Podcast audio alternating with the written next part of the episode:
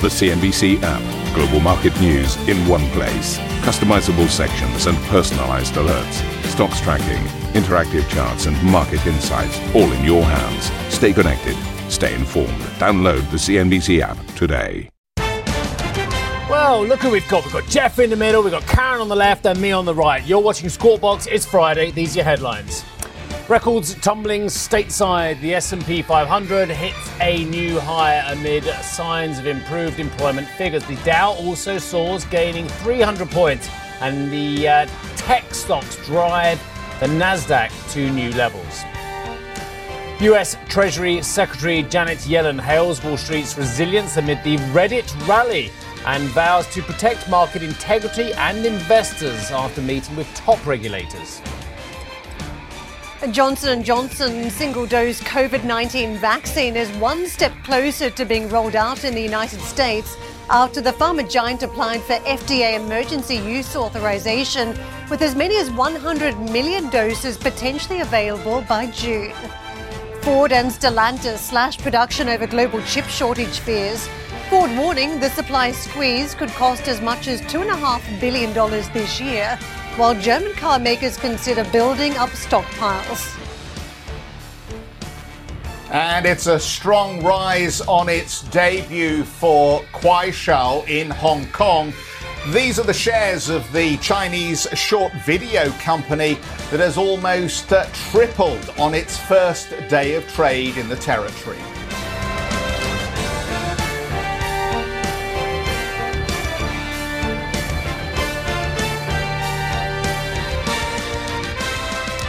So we have fourth quarter figures. Good morning to you all, by the way. Sorry. Good morning, Karen. Good morning. Uh, and good morning to Jeff, but I'm not going to bring him into conversation just yet because I'm breaking BNP Paribas fourth quarter revenue figures. Um, 10.83 billion euros is the revenue figure versus 11.33 one year ago. Net income attributable to equity holders 1.59 billion compared with 1.85 billion a year ago. Uh, the group says it expects cost of risk in 2021 to be lower than in 2020. Um, common equity tier one ratio, i.e., how much capital have they got in the bank, up 70 basis points to 12.8% as of the 31st. Oh, from the 31st December. So a strengthened capital position there on common equity tier one.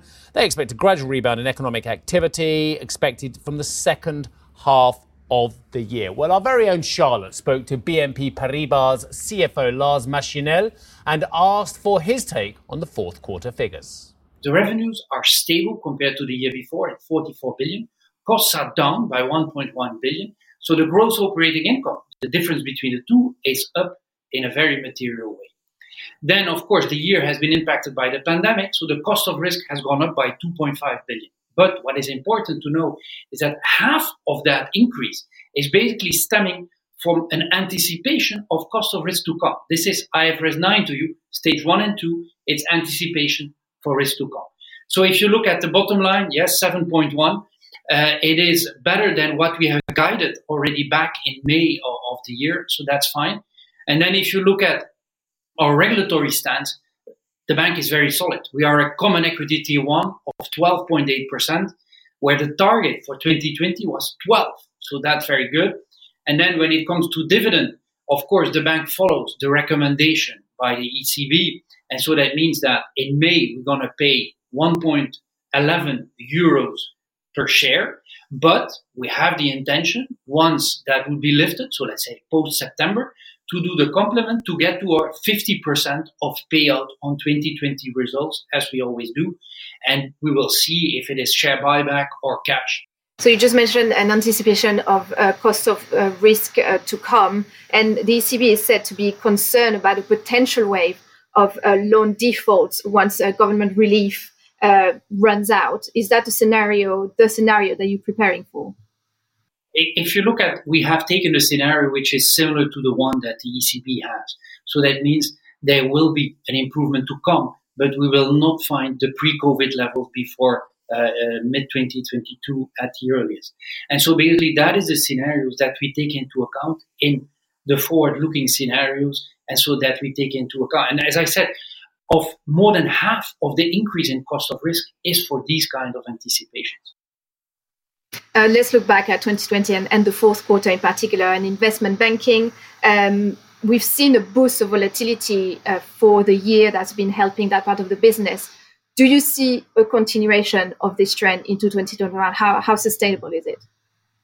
Yeah, if you look at CIB, well, there's different parts of that. But if you look at, for example, the markets activity, if you look at the FIC part, FIC has seen a pickup, a material pickup to record levels overall in the market. At the same time, what we saw is that several banks retracted temporarily or, or, or for a longer time. And we basically being the bank that we are, the solid bank with all the systems, we've been able to step up our market share in those activities.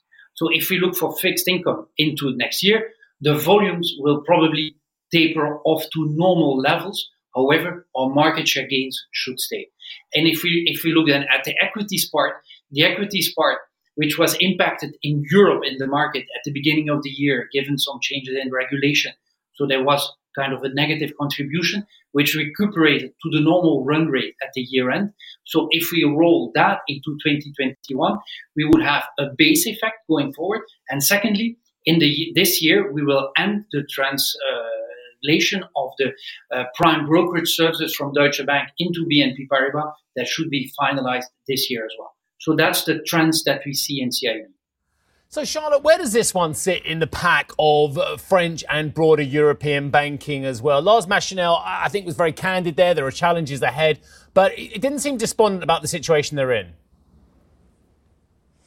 No, look, they had um, for the, last year, Q1 was particularly tough because, of course, the pandemic effect and also the specificity of French banks uh, being particularly strong on structured products that were connected to dividend payments, excuse me, that were cancelled at the beginning of the year. So they had a big hit uh, in Q1. But in Q2 and Q3, BNP Paribas did uh, quite well and they recovered uh, quite well, better than some of their peers uh, in France and they beat expectations. In this quarter, look, um, they are basically, they did a little bit better than, than expected in terms of fully profit of 1. 7.1 billion euros. So that's down 13.5%. They had given a guidance last year of food, fully profit being down between 15 and 20%. So here that's, uh, they did a little bit better than expected. For Q4, profit was down 13.9%, but it was better than what the forecast had looked at. Um, so again, they mentioned that they had positive jaws effect that had cost down by 1.1 billion euros. Again, they had given a guidance of something around 1 billion. So again, looking at CIB, that's what we've seen in other European banks and what they really had to boost from uh, in the past year. And that's really the only part of the business that was up in the fourth quarter out of the three parts of the business. That's the one that was uh, positive while retail banking and international financial services were both down in revenue, uh, both of them. But CIB was up 7% in the fourth quarter. FIC within this was up 22%, but equities was still down on this quarter uh, uh, by a certain number. So it was the cost of risk there. They mentioned they added some provisions uh, for uh, for this quarter, so up 65% at 1.6 billion euros. So we talked about the lookout for 2021, and I asked Lars Machenil whether he was concerned that the recovery maybe may be slower than expected when we see some uh, talks about potentially third lockdowns in France and other uh, main markets where they operate, and also the slow rollout of the vaccine in Europe, and whether it was impacted how quick the recovery could be in 2021. Take a listen.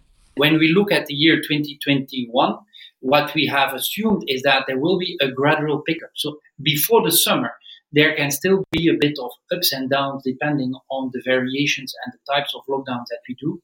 And it is only after the summer where we assume that the effects of the vaccination will, will kick in and there will be a pickup. So if you look at it overall, uh, this is a bit the picture that we have, and that is the picture that we have taken into account. But if we look at that in a synthesis for us, um, there is going to be, we anticipate if we look at it and we look at all the, you know, all the experts that look forward into Europe, the way we are positioned, we anticipate that there will be an acceleration of growth, that we will participate in that, and therefore basically our revenues will taper up in 2021. There's still some ups and downs in the first half of the year, but they see a gradual recovery for 2021. They didn't give a specific number for guidance for next year, but they hope they see that uh, revenue will be higher next year and that the cost of risk will be lower. Now, they mentioned that the CET1 ratio was at 12.8%. And also, remember, BNP Paribas has been one of the most vocal banks for the return of dividend payments. So now, after the ECB mentioned in December uh, some limited payouts would be allowed, they announced that they will make, um, uh, they will propose a 1.11 euros per share dividend in cash in May. So that's 21% of the 2020 profit. And there will be an additional restitution of 29% of the 2020 net income at the end of September if uh, the ECB allows it. And this will take in the form of share buybacks or distribution of reserves. So here BNP Paribas announcing uh, this dividend for the year again, saying 2021 a little bit uncertain, but they do expect a gradual recovery for the second part of the year. Karen. Thank you very much for that, Charlotte. Um, take a quick look at Carlsberg's full year numbers that are crossed. It's a bit of a mixed bag, uh, slight miss on the, the fourth quarter revenue number and the overall four, uh, year revenue uh, print as well. But uh, the company also uh, increasing its dividend by 5%. Although that said, the market was looking for a little bit more. The, the board deciding to uh, pay out 22 per share Danish kroner, but the market was looking for roughly 22.88. So slightly under on that dividend payout, even though it is an increase increase as well. I think what you're seeing on the, the full year organic revenue, uh, organic volumes minus 3.8%. You also had uh, the operating profit at minus 3.1, reported at 7 minus 7.3%. These numbers tell a story of how challenging it has been to get through this pandemic, uh, particularly across some markets in Asia. But that said, they're seeing glimmers of hope, and I think a three to ten percent jump in operating profit growth and I anticipating for 2021 suggests a turnaround. They continue to flag up some of the uncertainty that they've witnessed, but I think uh, what you are now seeing sort of rear view mirror a little bit in this fourth quarter.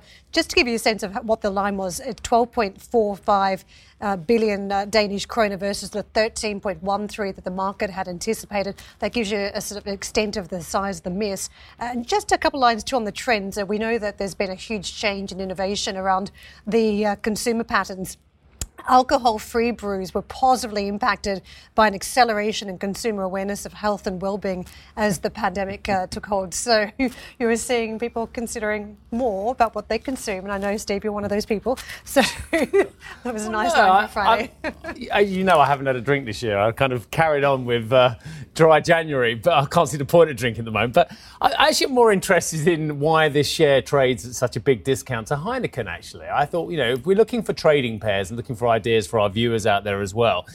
Carlsberg trades at 20.7 times forward, whereas Heineken trades at 26.5 times forward. Now, this may be down to the geographic mix. It may be down to their exposure, as you say, to oh, what is it? Low carb, low alcohol, blah, blah, blah alternatives. As I said to, I think once to one of the CEOs of this business, what's the point of drinking if it's got everything taken out of it? But um, but that's another issue.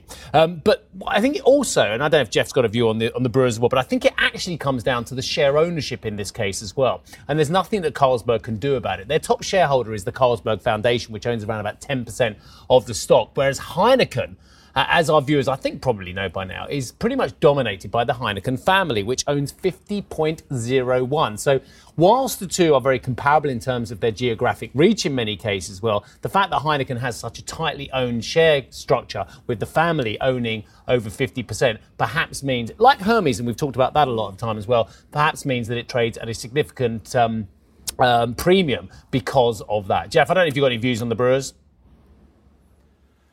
Yeah, just just very briefly. I mean, I think it's like um, looking through the thick end of a pint glass, isn't it? That um, actually the view that you're getting is somewhat obscured by the bottom of the glass or the fact that you may have drunk too many while you've been sat in the bar. And, and that's the issue for me with this sector in particular.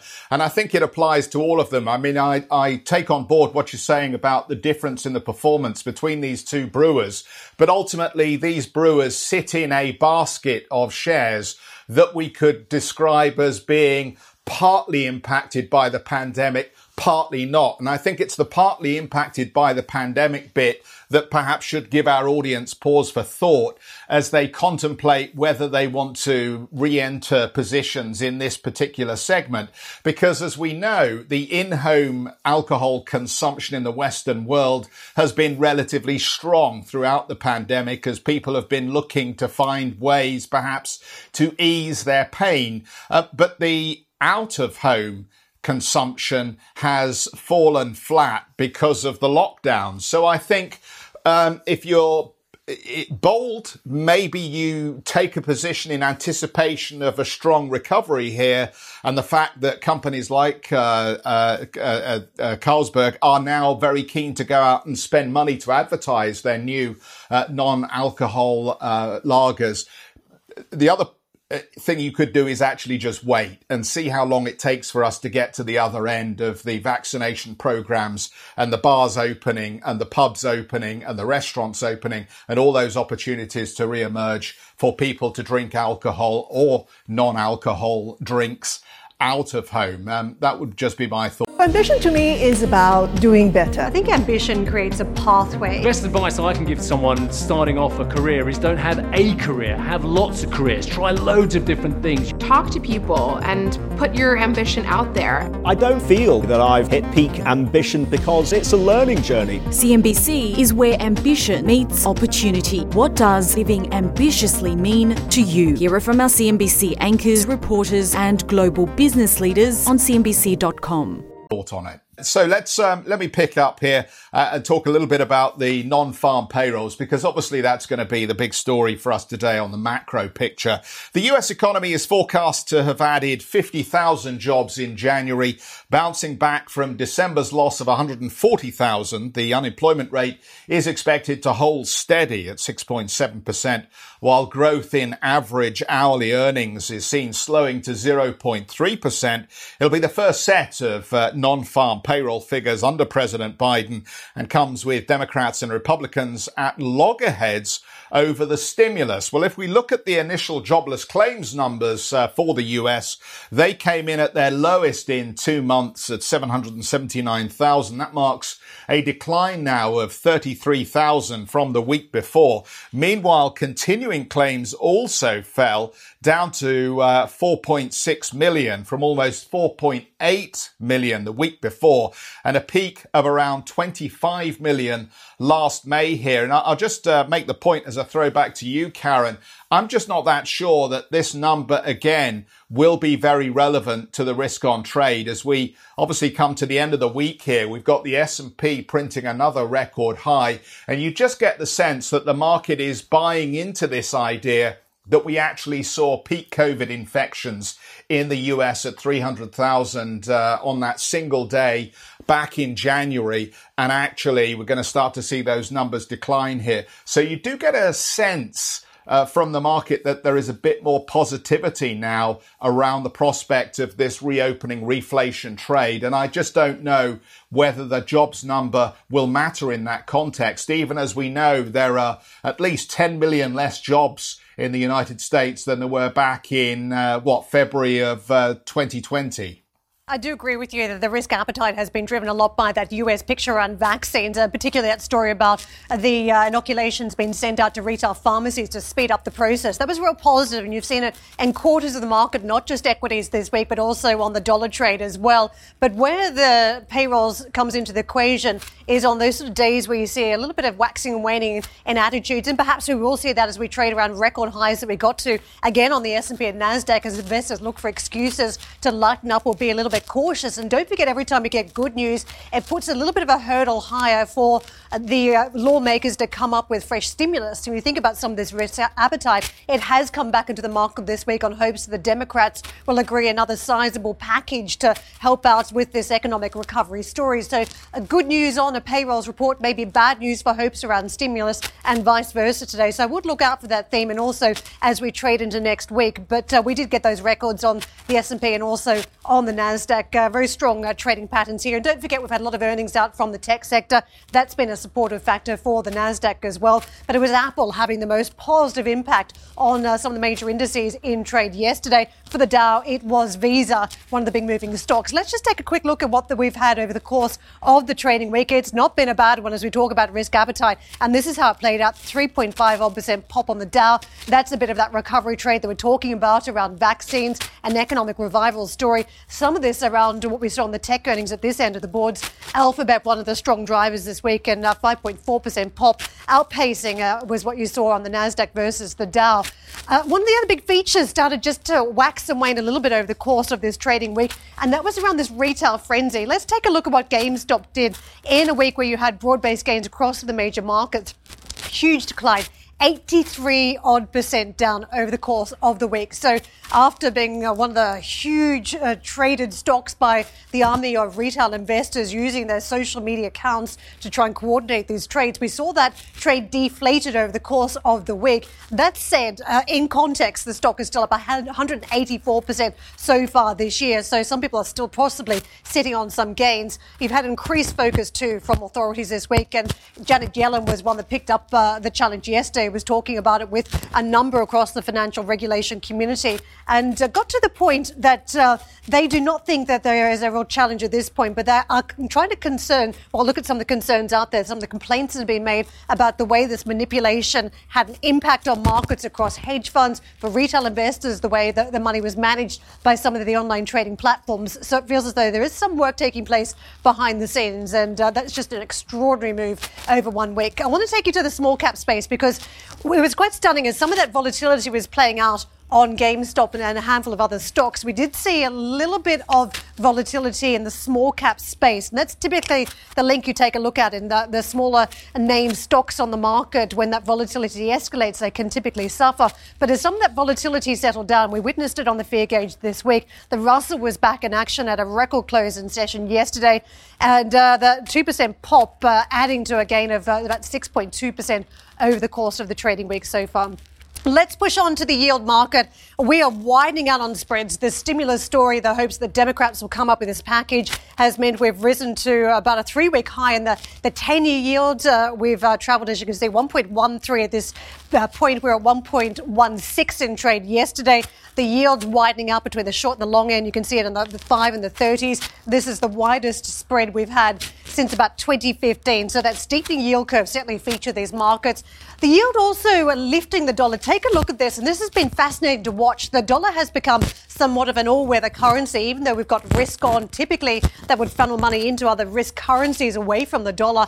Dollar's been bid up this week, suggesting that it's uh, picking up traction on the other side of the coin, not just as a defensive, but as a, a risk trade as well. And I think investors are very much looking at the inoculation program, and they're playing that through the foreign exchange window. So dollar's been supported this week, sterling's been supported, and the Israeli currency's also been one of the big trades this no week. No big surprise story. about the Israelis, I guess, given their stunning success. I think they're nearly at 40% now, aren't they, in terms of their uh, uh, in the fantastic performance by um, Tel Aviv and, and, the Israel community more generally. Look, um, uh, there's lots of things one could say, loads of angles. I'll just have one angle. Here you go. As markets go up, do they become inherently more risky or less risky? And I would say to you, if valuations are being stretched, because that is a big if, because you can grow into valuations, but let's just say they're getting slightly more risky as you get to high levels. I think that's fair to say that if you have a higher valuation, there is greater risk to the downside. That's not the most um, jaw dropping statement I've ever made. So, why in that case is, and you mentioned it with the VIX as well, why is the VIX trading down 34% week to date, stroke month to date, which is obviously only a few days old as well? If stocks are getting riskier and the market is getting riskier as we go up, why is nobody taking out an insurance policy? And it's not just the VIX as well. Gold, which traded as high as, and I have a price here for you, 2067, I think it was in early August, is now trading. Uh, 1795, the exact print there as well. Nobody seems to be taking out any form of insurance as the market goes up. I think that's just typical, Jeffrey. Yeah, I think it's very interesting, isn't it? Because that's a, a reflection of the fact that there is mounting euphoria about the upside here. The problem, as you know, and as we have sat round the desk and talked about ad nauseum, really, not only now, but back in 2000, back in 2008, back in 1997, is that it's, it's an incredibly brave investor who tries to call a top and trade a top.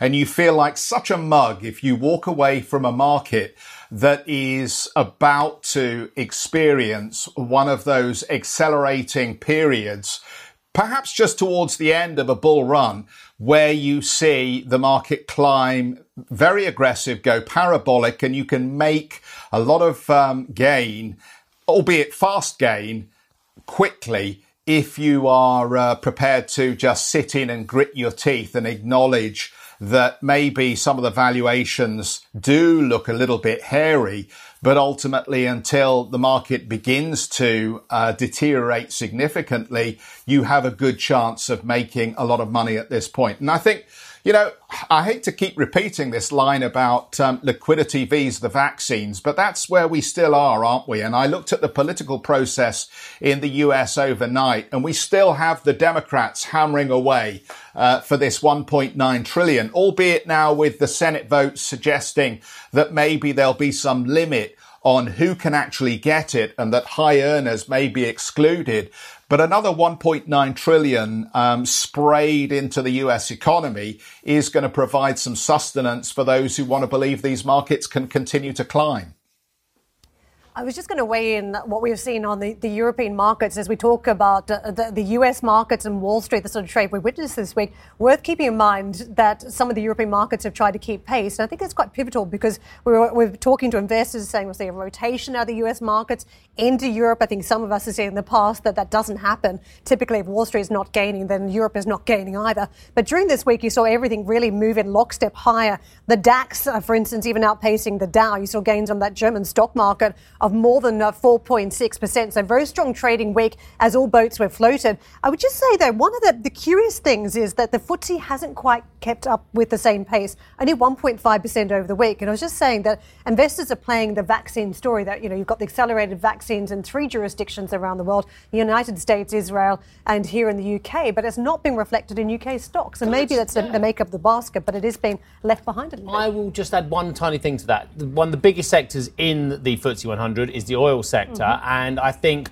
the market, although perhaps it should have expected it, was a little bit disappointed with BP and Shell this week, which are two of the largest components in the FTSE. Uh, both had big declines year on year in the numbers, obviously because of the oil price and what have you, and the transition they're trying to do as well at the moment. But the fact of the matter is, when they're going down, the FTSE finds it very difficult to make much momentum to the upside. The other thing I'd say is the oil price has gone through the roof this week at the same time when those oil majors have been under pressure. Again, I, I talked about this earlier in the week, so I don't want to belabor the point, but it's very interesting to see oil majors going down, or at least not going up, and the oil price going up exaggeratedly. And I'll just tell you the fact that WTI week to date so far is up 7.7%. Mr. Cutmore. Yeah, I, and I'm a bit troubled as well by the BNP numbers. I, I know what um, Charlotte said there, but as we continue to look for reasons for Europe to participate in the upside here, it does trouble me a little bit that at this point in the European COVID cycle, BNP is only now giving us more news about the cost of risk rising and further provisioning for bad debts. Of course, the, the story elsewhere has moved on. The banks are talking about writing back the provisions that they made last year. So I'm a bit confused as to why we're getting that story at the moment in uh, France when in the United States and in the UK banks and even I think Santander were telling us that actually impairment loans have been better behaved than expected, which gives them an op- opportunity to write back some of the provisioning they did. That's not the message we got from BNPA, uh. Thank you for listening to Squawk Box Europe Express. For more market moving news, you can head to CNBC.com. Or join us again on the show with Jeff Cutmore, Steve Sedgwick, and Karen Tso, weekdays on CNBC.